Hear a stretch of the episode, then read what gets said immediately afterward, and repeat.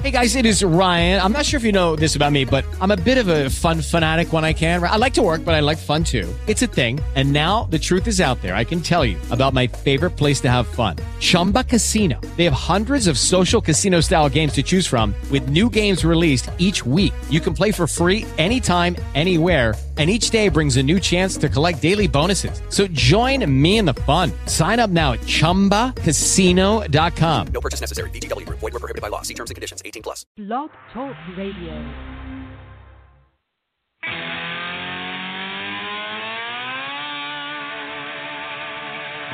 We believe in the American way, and we built this country called the USA, and we fly our flag because we're proud and free, we're Americans. Red, white, and blue is our way of life. Never back down from a challenge or a fight. Nature provides, God gives the right. We're Americans. We make up America. It's amazing America. Oh, Welcome to our Convention of States podcast, That Provident Article. This podcast series is a weekly discussion concerning the fifth article of the United States Constitution, the amending provision, with a general view on the phrase Convention for Proposing Amendments and specific focus on the Convention of States project. My name is Paul Hodson. I am the co director here in the great state of Texas. Each week we meet to educate ourselves on Article 5 to promote the Convention of States project and its use of Article 5 to rein in our federal government. For more information regarding the Convention of States project, I invite you to visit www.conventionofstates.com. Later in the show, if opportunity allows, our call in number is 914 205 5632. Further contact information is available at blogtalkradio.com for that Provident article. We want to thank Madison Rising, America's most patriotic rock band, endorsers of the Convention of State Project, for the use of all the music here on our episodes of that Provident article. Please visit their website at www.madisonrising.com. And a quick review as we begin our show. Uh, article 5 of the U.S. Constitution is available there in full on blogtalkradio.com on our site. We particularly look at that phrase, Convention for Proposing Amendments, as initiated by the applications of two thirds of the state's legislatures. And we want to point out the subject matter of our application at the Convention of States three points impose fiscal restraints on the federal government, limit the power and jurisdiction of the federal government, and limit the terms of office for its officials and for members of Congress.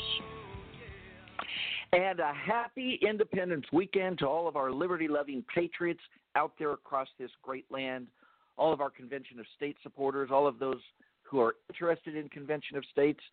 Again, my name is Paul Hodson. I am the co director of the great state of Texas here in uh, at the Convention of States. So much activity going on, especially here in Texas. We will share some of that uh, at some point in the near future, I, I, expect. Let's get on with some of the national news. Um, again, you can go to the conventionofstates.com backslash news blog site to see all the latest news of the past week. You also, I also encourage you to go to your particular state's blog site at www.cosaction.com and backslash and then your state name blog underscore blog. So, you know, North underscore Carolina underscore blog would be for North Carolina. And a reminder that uh, my co director here in Texas, Tamara Colbert, who's also our national media relations director, she has her episode of Constitutional Coffee on our Convention of States Project Facebook page every Thursday, 11 o'clock Eastern Time. I certainly invite you to go out and take a look at that. And of course, it posts there. You can watch it anytime after that. While it's live, you can comment, and Tamara will respond to you during her, her broadcast. The only other bit of news I really want to bring up this morning uh, is affects Texas, but also, of course, affects the nation because it was one of the Supreme Court decisions that have been handed down in the past two weeks, and it was handed down this past Monday. It was regarding what here in Texas we knew as House Bill number two from the 2013 legislative session. It was a bill to uh, actually put a lot of uh, normal type of medical regulations upon uh, abortion providing uh, abortion providers in terms of safety, safe medical procedures for the mother. Uh, these are things which would be enforced at any type of clinic you would go to for any other type of procedure. And Texas put those in place. One of the things we did during presentations last year was try to remind people it was last June in which all the other decisions came down on uh, the second Obamacare decision, the same sex marriage decision, the affirmative action in housing decision, which was also a Texas case. But one which was under the radar at the time was, was the Supreme Court basically uh, putting a stay on the remainder of that HB2 decision and saying they would consider bringing it up. And, and bring it up they did. And they not only uh, struck down some of the some of the measure, they actually refused to even uh, discuss or or include the severability clauses that were purposely put in that measure. And with that, they've infringed on our sovereignty. And here, uh, I will just play for you Mark Levin's uh, quick quick review and his his commentary on the infringement on, on sovereignty of, of Texas and how that impacts the impacts the entire nation. Another bad day in the Supreme Court is another bad day for America. This is precisely why I recommend in the Liberty Amendments a convention of states. So a three fifths majority of the state legislatures can overturn a Supreme Court decision. Now, the Supreme Court ruled today that what are really uh, rational, common sense health requirements that the state of Texas imposes on abortion clinics as a result of, among other things, what took place in Philadelphia with Kermit Gosnell, uh, was unconstitutional. When in fact there's nothing in the Constitution that even addresses abortion. And so the people of Texas lost a piece of their sovereignty to a Supreme Court in Washington, D.C. And the answer to that is Article 5 in the Constitution. But it was mostly about sovereignty, sovereignty, sovereignty. Who gets to make decisions for whom? And when you lose the consent of the governed, as we just did in our Supreme Court, as they did with the EU, well, then you don't have a sovereign nation, really, do you? There was no reason for the Supreme Court to do what it did, other than the five justices have a personal view different than the people of Texas. That's not good enough. Okay, that was Mark Levin last Tuesday. Just a quick snippet from his show. You can find that, I believe, on uh, a, a, fuller version of that on the Convention of States news blog site. We're going to go now and, and do something a little different uh, since it's Independence Week and Independence Day, of course, coming up on, on Monday, the 4th. And we're going to take a look at the Declaration of Independence as it's reflected in the Constitution. And I want to uh, give a great deal of state senator and our, our Senate sponsor here in Texas, Senator Brian Birdwell, when I attended a uh, a presentation of his just a couple of weeks ago, and I believe it was just in answering a question from the audience. He he very quickly reviewed this uh, interaction, this um, the inclusion of the Declaration in the Constitution, and really the reflection that that you can see of the Declaration in how the Constitution is constructed. Uh, it was eye opening. Uh, it it piqued my interest to do just a little bit of study, and it, it really doesn't take a lot to just look through the text at that point and see what, what's happening. But first, we want to take a look at that, the text of Article 7, well, right after Article 7 in the Constitution and what it says, because this is the point. And I went ahead and looked at my actual reproduction copy of the of the Constitution to see where this is. It's not an article, and it's also not the signatures. It's it's kind of the uh, the the closing statement in saying that we're finished and now we're ready to sign. And, and it reads in full uh, regarding the entire document of the Constitution at the Philadelphia Convention. Done in convention by the unanimous consent of the states, present the seventh, 17th day of September in the year of our Lord 1787, and of the independence of the United States of America the 12th, in witness whereof we have hereunto subscribed our names. So it's an interesting way in which they, they stated the date. You know, they used the Gregorian calendar. This is basically September 17th uh, of 1787. But the other date they reference is one in which it's referencing the the birth of our nation. So they aren't referencing the Articles of Confederation. They aren't referencing that date as a starting point. they're referencing uh, the independence of the United States of America, the 12th, the 12th year. So 1787 years of our Lord, right since since uh, AD has been in place, and 12 years. That's what the 12th means. 12 years at that point in time, they were in their 12th year of independence. So that is an indication that the founders and the framers of the Constitution were were understanding as their basis was was the Declaration of Independence. They were referencing that as here is our nation is founded on the Declaration, and our Constitution is a reflection of that Declaration.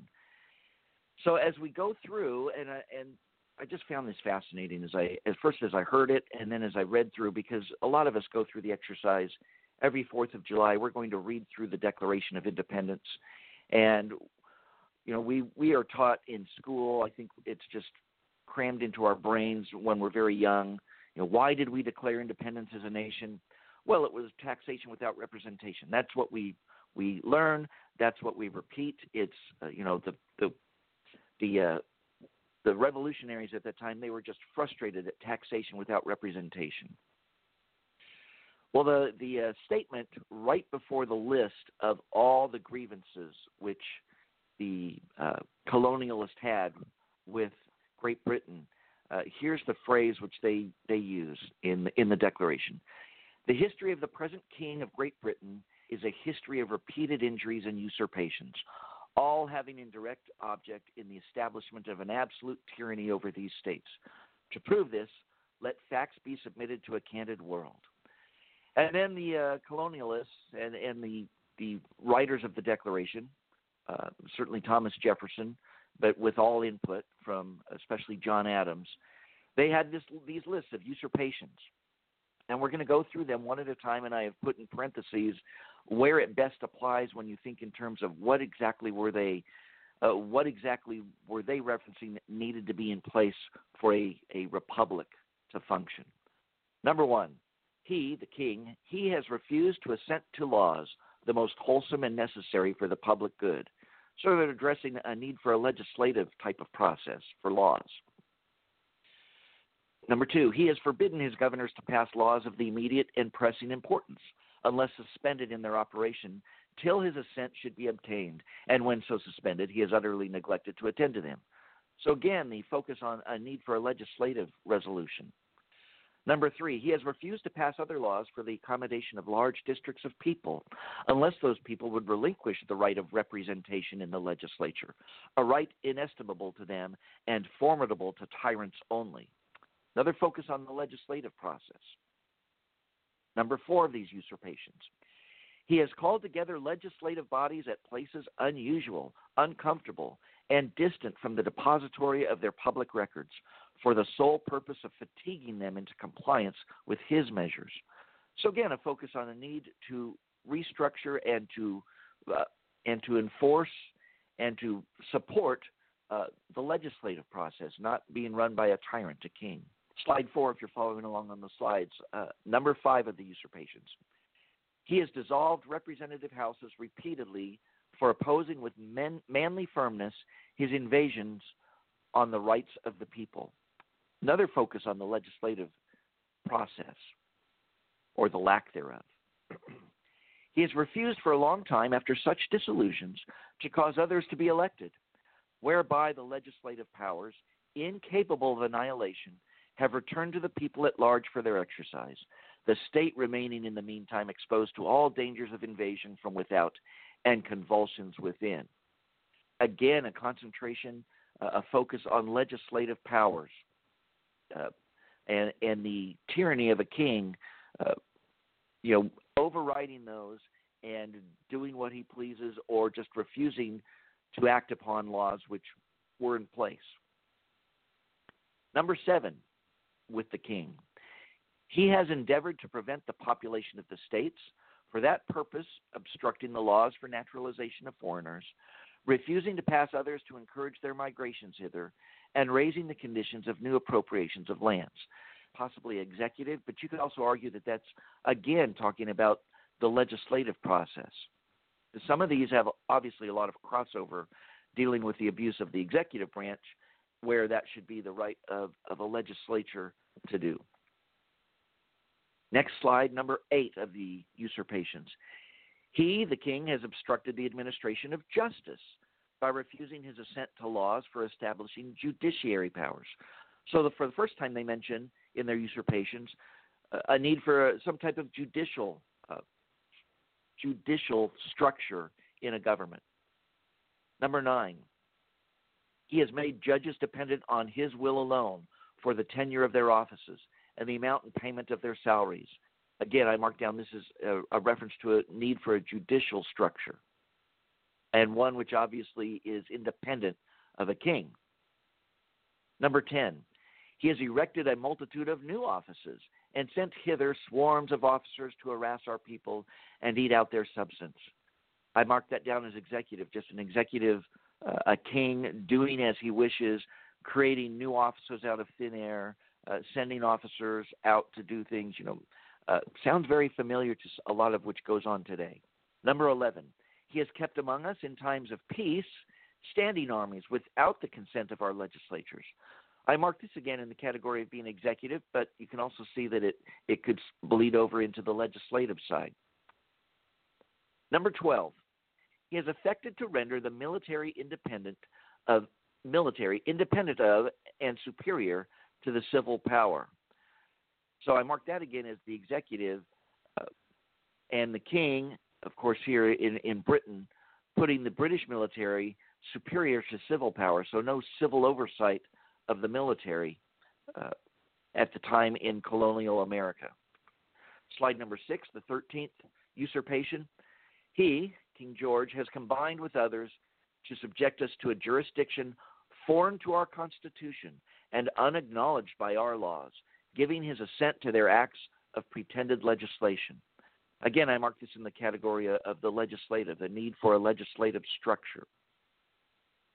Number 14, uh, and this kind of is in line with the 13th one on down, 14 and 15. They're kind of all part together, uh, put together. So he has he has combined these for for quartering large bodies of armed troops among us. And that's an executive power. You know, somebody who is uh, ordering troops, uh, maneuvering troops around, and quartering them. That was one of the big complaints of the of the colonialists. Right, the colonists had uh, they had these troops. These British troops could basically commandeer their their housing, come into their house, and be quartered there. Of course, that's one of the one of the uh, Bill of Rights. One of the first ten amendments has to do with quartering soldiers in your homes and and our our uh, preservation from that being put upon us. It, it's a right we have to our own homes. This is why they the British were greatly abusing and abusing the colonists by taking over their homes. And the 15th usurpation, for protecting them, the, the, the armed troops in that in this reference, for protecting them by a mock trial from punishment for any murders which they should commit on the inhabitants of these states. Again, that's an executive. I put that in the executive category. You could also think in terms of the need for a judiciary uh, in that, and and even in terms of legislative for the actual laws, which would be defined as murder uh, from a, an armed troops uh, acting in a manner which is not lawful. Number 16 in the usurpations for cutting off our trade with all parts of the world.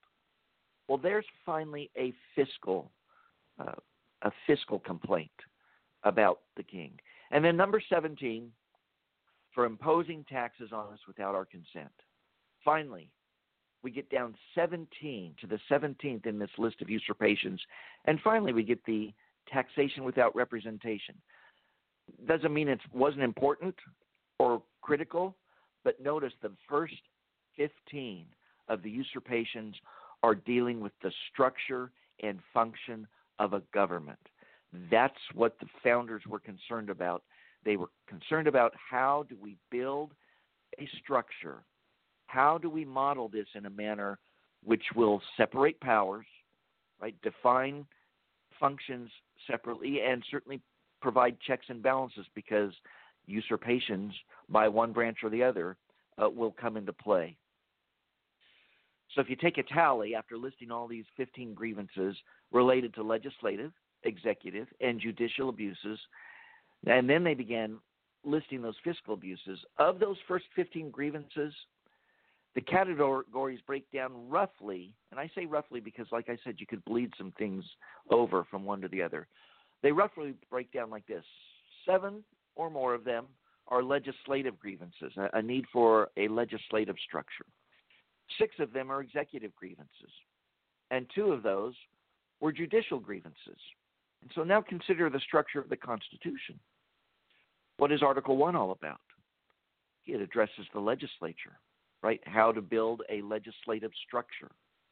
Uh, that was the most that was the longest in the list the most grievances dealt with the legislature that was the first thing they addressed in the constitution article 2 of the constitution addresses the executive what was the next most uh, number of grievances the executive right? The abuse of the executive. They wanted to structure that, and that was the next most important thing to address in our Constitution and in the structure of our government the executive. And Article 3 of the Constitution addresses the judicial branch, uh, an important branch, not as uh, not as high a priority, uh, but was listed among the 15 grievances, the judicial branch. And so the colonists, the framers, uh, they addressed that in the Constitution in Article 3. And of course, all three of those showing the separation of powers amongst those branches, departments as they called them back then, uh, showing the, the great uh, separation and also giving the, the distinct uh, ability to check and balance, or balance and check is, is perhaps a, a more proper terminology, one or the other. So we want to conclude this with understanding that the founders, who were certainly businessmen in, in various occupations, you know, be it agriculture and farming, be it in some type of financial dealings, you know, property ownership, uh, any of those, and they certainly had a high regard for private property. They still listed the abuse of governmental structure first and foremost in the grievances, not taxation without representation, which was certainly important but it was the structure of government. When we look at the at the Declaration, it was the structure of government and the abuse of any type of structure, even um, even in, ruled by a king, the abuse of his own structure, which caused them to focus and caused them to declare independence. That they could no longer tolerate that. They could no longer tolerate the tyranny, and really what becomes uh, completely an arbitrary action on whoever is the king. And that is really the concern we have in, in our day and age in the United States. It's be, it's becoming more and more arbitrary as the Constitution is set aside, laid aside. Uh, we have an arbitrary we have arbitrary rulings, arbitrary regulations, arbitrary uh, even laws from the Congress when they do pass them, which are certainly not constitutional. And this creates a climate in which, from a business perspective, you don't know how the government's going to act, what they may regulate next. Uh, there's great uncertainty in how to be able to function just in a what is no longer a free marketplace, and it's not a free marketplace because of the insane amount of regulation and oversight from the federal government, and frankly from a lot of state government as well. So that brings us to our conclusion, um, and of course to the solution we always bring up. If we want to restore the founders had in mind, even at the time of the Declaration, it is through the Article 5 amending process. And the Convention of States project is the only project, the only Article 5 movement out there which is addressing the structure of government.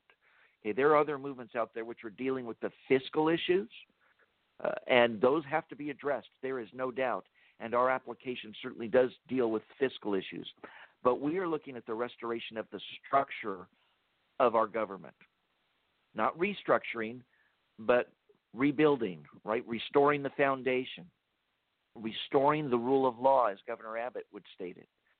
Um, that is the the joy we have in working with the Convention of States project. We have a solution that we are pursuing, which promises to have that discussion we don't promise success. We promise having discussion nationally about what our government should look like and how we can propose amendments that, being ratified, would begin to restructure our government in a manner in which it was intended. And again, to be able to, to address the same type of grievances we have now, which they had 240 years ago this weekend, as they were writing and finalizing and affixing their signatures to that great document which we celebrate.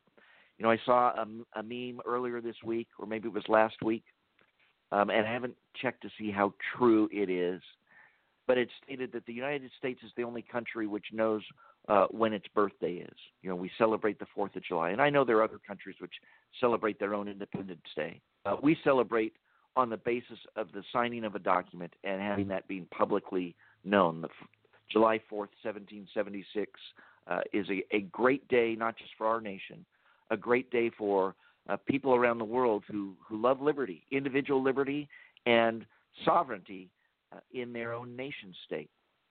And the uh, the idea that we, the people, can be self-governing doesn't mean that we have anarchy and that everybody does what they, they wish.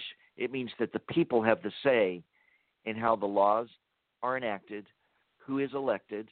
Uh, we have a say in how we can constrain the government and restrain the government. And that's what the Convention of States Project is all about bringing back that idea of self governance. Uh, it's an exciting, exciting time to be alive, even with all the problems we have. There are a lot of great men and women who are out here fighting as patriots, and we are seeing a groundswell of support across the nation as we find this civil and constitutional means to address our, our issues. And it's the time to do it is now. The people are in place, the citizens are in place, and it's time for the state legislatures to set aside the fear and grasp and embrace that constitutional solution provided for them in Article 5 of the U.S. Constitution. Well, thank you for listening. Uh, I hope this has been helpful to you, uh, especially this Independence weekend.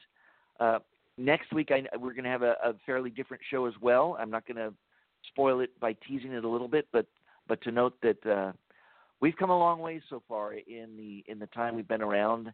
And next week is another type of anniversary, and we're going to be discussing that on next week's show. Until then, Madison Rising is going to play us out. I haven't seen any callers call in, so for all I know, nobody's listening. But uh, this is still very helpful for me. Um, Madison Rising, and we'll talk to you next week. Another bad day in the Supreme Court is another bad day for America. And thank you once again for listening to that Provident article. We appreciate your listening. My name is Paul Hodson. I'm the co director here in Texas, the Convention of States Project. We want to thank Madison Rising for all the music that they provide here, our intro and outro. Go out to their website, www.madisonrising.com. We invite you also to go out to our Convention of Oh, I had a caller. He bailed out.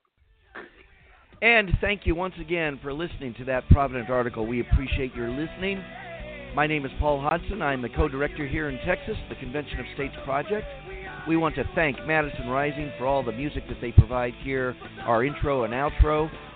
Go out to their website, www.madisonrising.com. We invite you also to go out to our Convention of States website, www.conventionofstates.com. We want to thank the Convention of States Project, Mark Meckler, founder and president, Citizens for Self Governance, Michael Farris, head of the Convention of States Project, and a big, big thank you to our entire Texas Convention of States team. And we invite you to join us again next week for another episode of That Provident Article.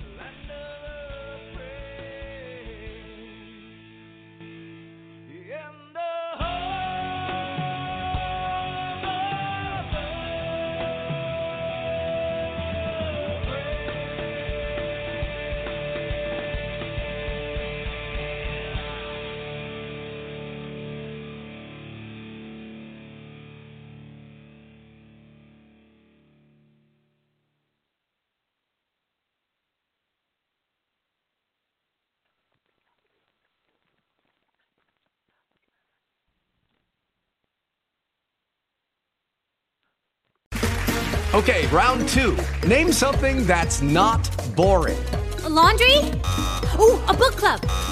Computer solitaire, huh?